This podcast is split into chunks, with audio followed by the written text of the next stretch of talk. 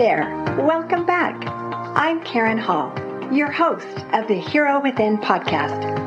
I'm passionate about sharing inspiring true stories of unsung heroes who've overcome some of life's most challenging adversities. Come along with me and learn how you too can find hope and healing to return to love. Content warning. Today's episode covers the topic of death by suicide and listener discretion is advised. If you or a loved one are struggling with suicidal thoughts, please call or text the suicide hotline 988. With the latest news in the world, I had to add an addendum to this podcast after I had recorded it. My heart is so heavy as I hear the news, and often I am left feeling very sad. At times I even feel my hope waning. I believe it's because I feel helpless. I don't feel like my singular efforts make much difference.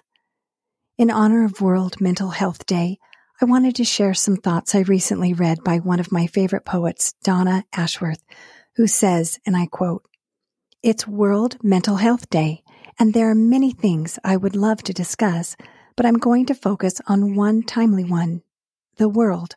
Quite a large topic, I know, but if you, like me, are affected by the cruel goings on across our planet to the point where you feel as though it's happening to you, this may help. You see, I have always felt like I couldn't hack it on this earth, as though I was made of the wrong materials to survive.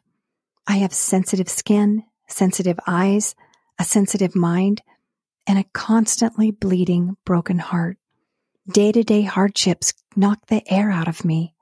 I crumble when the news shows faces of children abused or murdered, and my day is ambushed by stories of human suffering and cruelty. The news for me has been something to avoid if I wanted to stay intact.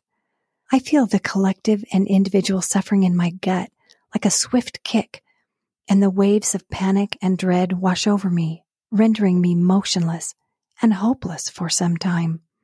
On and on this goes, rinse and repeat. And sometimes this hopelessness, this cruel world, has pushed me to the point of wanting to leave. Stop this ride. I want to get off. It is exhausting.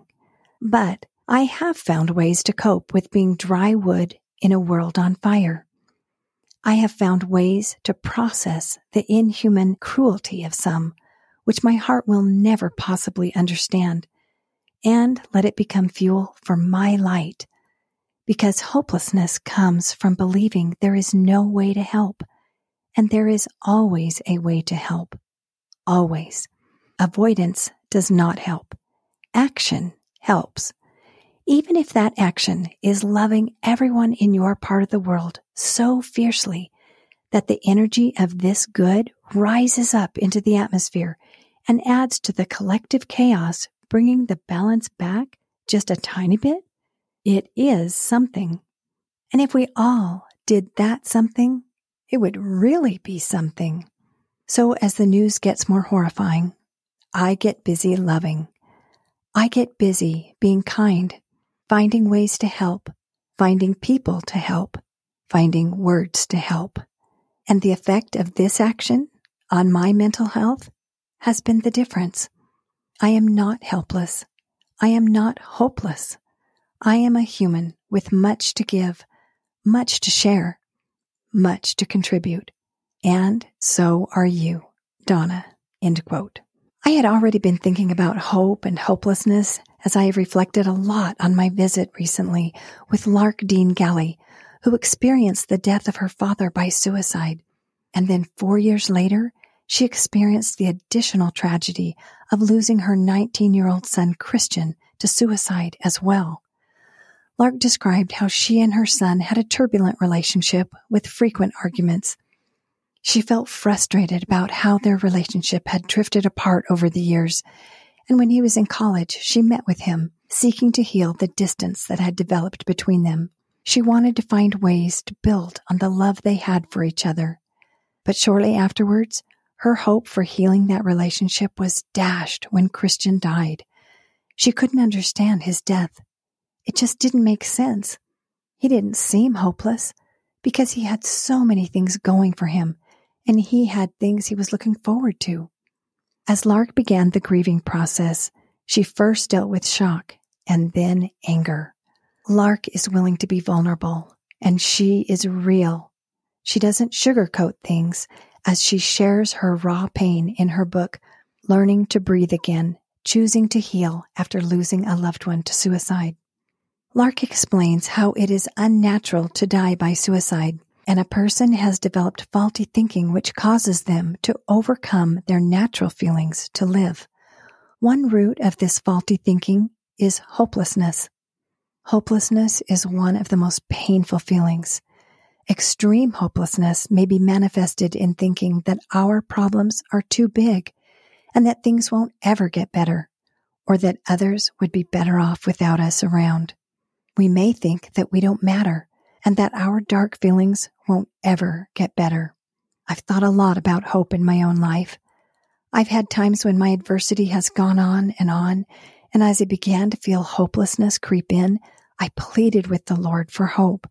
I went through a process in which my faith and trust in the Lord were stretched, and then they grew, and I felt the miracle of the Lord granting me the gift of hope. I remember during my adversity, people often asked me how I could feel happy. I was happy because I felt the Lord's hand in my life, and He enabled me to be able to feel hope. The Lord strengthened my faith so that I felt a certainty in his promises so that I was able to look forward with that assurance that things would get better. Hebrews 11:1 says it perfectly. Now faith is the substance of things hoped for, the evidence of things not seen. Another way to say this is that faith is the confidence in Jesus that he will keep his promises that he has given us and which we hope for. It is the assurance that even though we can't see the things we hope for, we can trust in the Lord. I was able to feel hope because of the Lord's tender mercy to enable me to feel that hope and because he gave me the assurance that I could trust him. Here's another beautiful verse. Wherefore, whoso believeth in God might with surety hope for a better world, yea, even a place at the right hand of God, which hope cometh of faith, maketh an anchor to the souls of men, which would make them sure and steadfast, always abounding in good works, being led to glorify God. Ether 12:4. I love having the surety to hope for a better world and the principle that hope comes from faith. It takes a lot of faith and the Lord's grace to have this sure hope.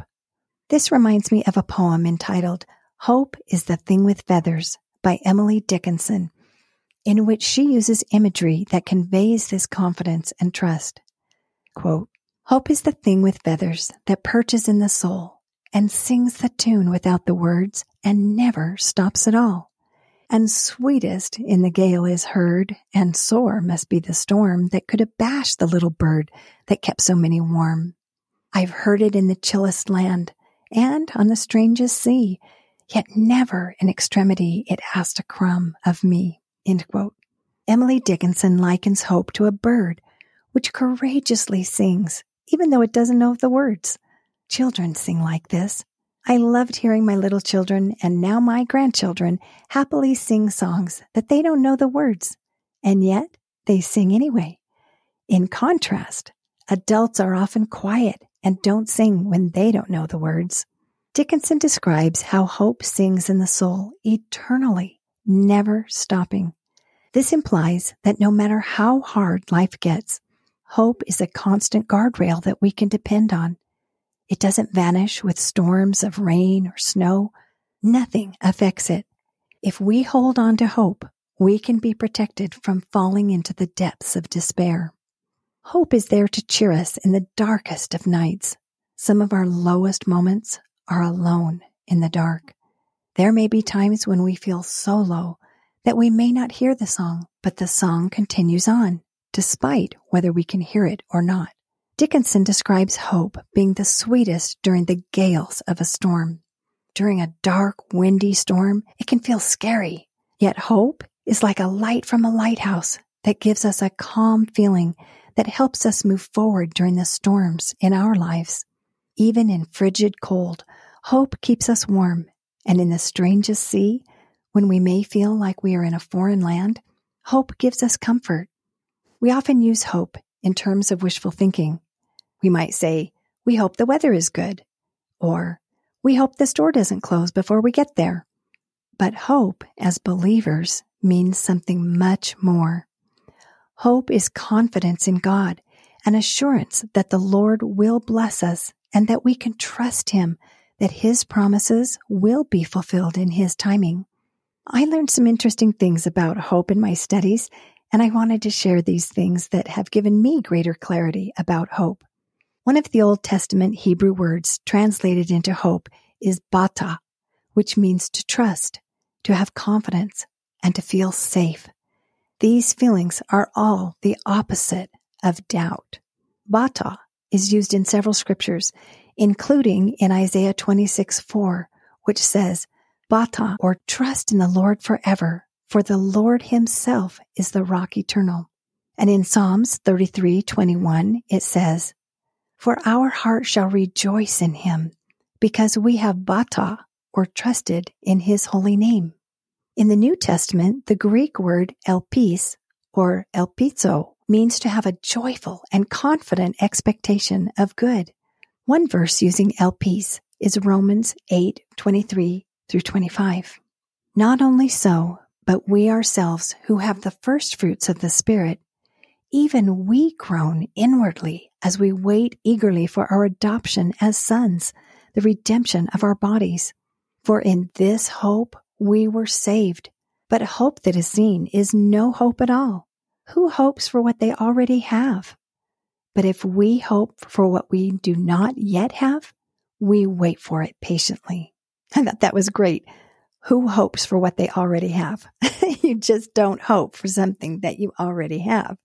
C.S. Lewis writes in Mere Christianity Hope is one of the theological virtues.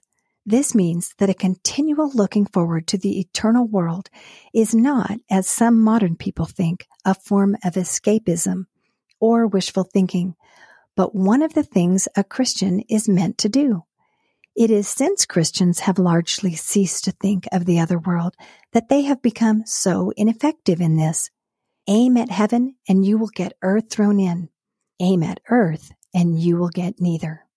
In the previously mentioned verse in Hebrews 11:1, in which it says that faith is the substance of things hoped for, the evidence of things not seen, the Greek word for hope is elpizo and can be translated as anticipation, expectation, or confident expectation. Elpis or elpizo are often used in conjunction with another Hebrew word, emunah, which is the main Hebrew word in our Bible that gets translated as faith. Emunah means faith or faithfulness and implies action. Emunah indicates living with full reliance on the Lord. It is not just believing with an intellectual knowledge, but it is having the experience of wholehearted devotion, of acting in faith and trusting in God. Martin Luther King describes this faith filled trust when we can't see the path when he said, Faith is taking the first step even when you can't see the whole staircase. Dr. Edmund Perry is a Methodist preacher and assistant professor of Bible and history of religion at Duke University.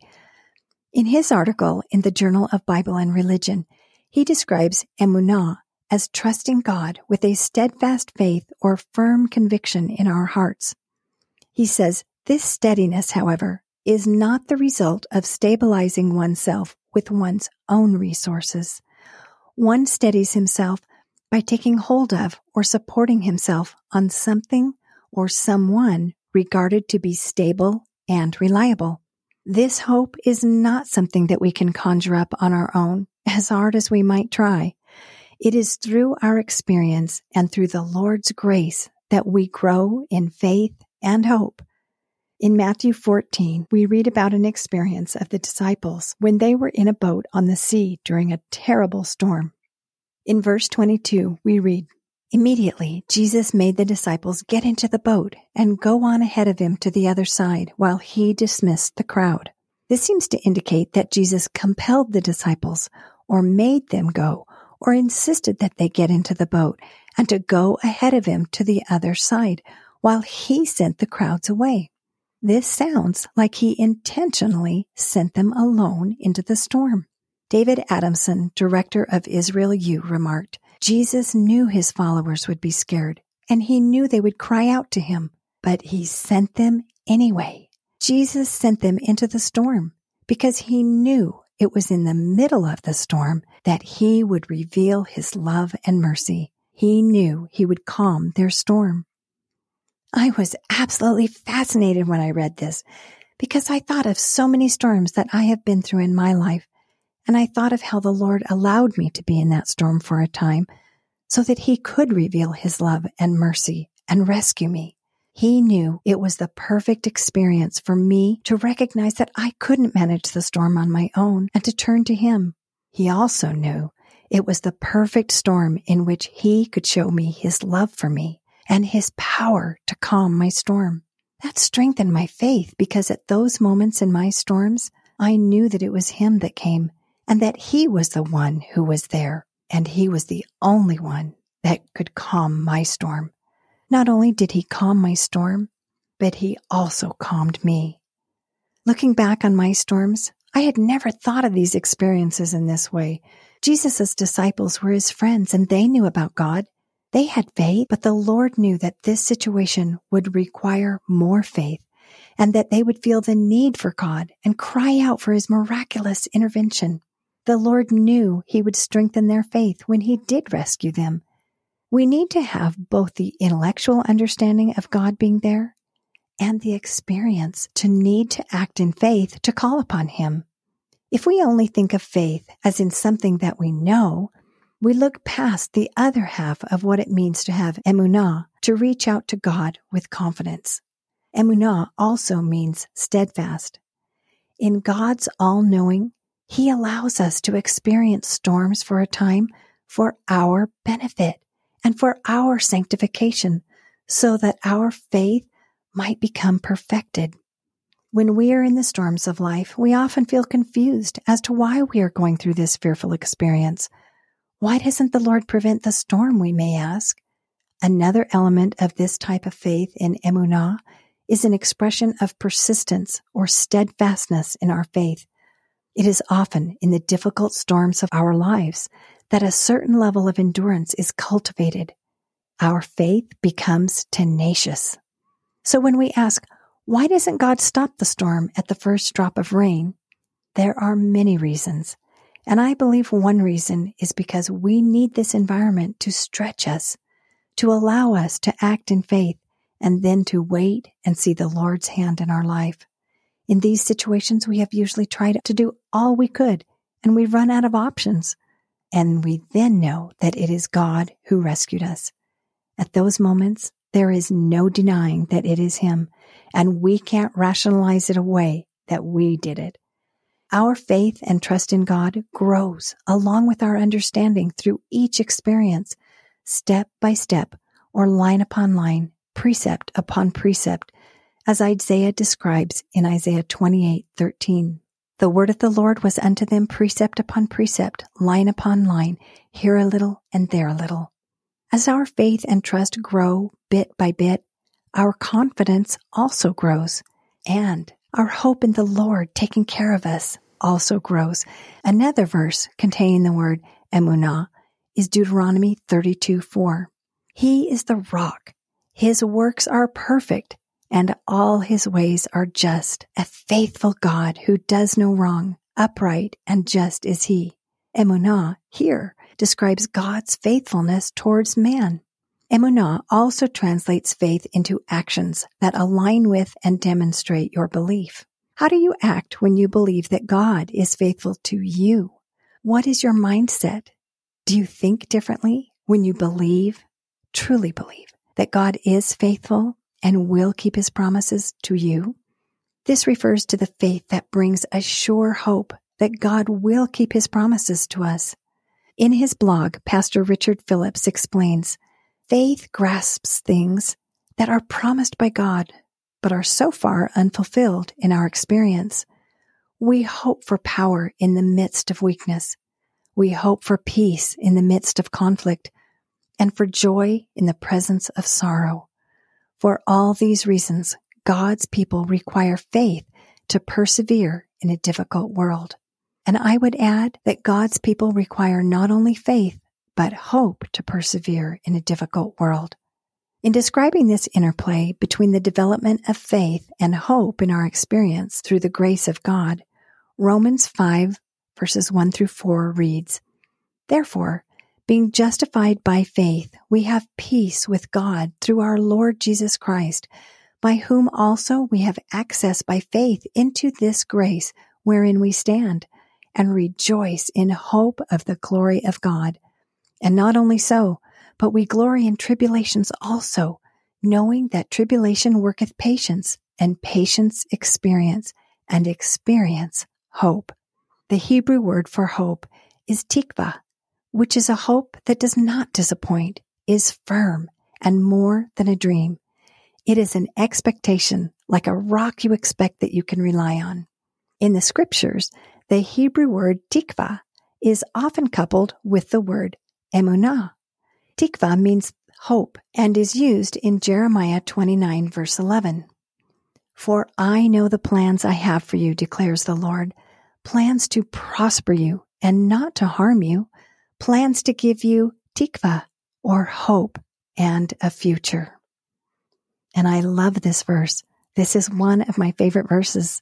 This verse shows us that we can trust in God and we can hope in his promises because he will not disappoint us. Another scripture which relates to tikva is Hebrews 10:23. It reads, "Let us hold fast the confession of our tikva or hope without wavering, for he who promised is faithful."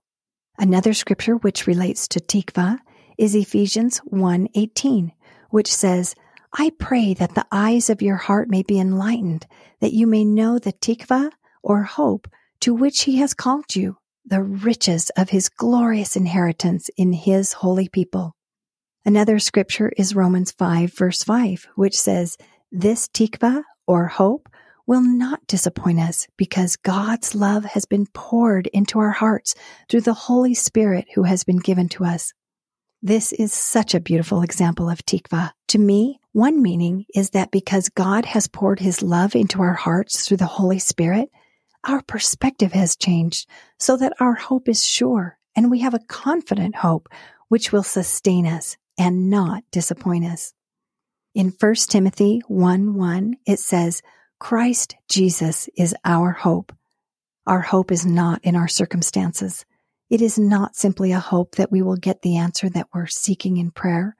It's not hope in financial blessings or blessings of health, but it's a sure, steadfast hope with the confidence that we can trust in God while looking forward with the assurance that He will protect us and care for us and bless us with the best gifts. Hope is incomplete without God. You may use the words universe, source, light, love, or higher power. Our ultimate hope is in Jesus. Hope is a gift from our Savior. I am in awe of the power of hope. I can't imagine living without hope for any length of time. When hope is gone and we truly believe that things won't get better, it is no wonder that depression sets in and thoughts of suicide can enter.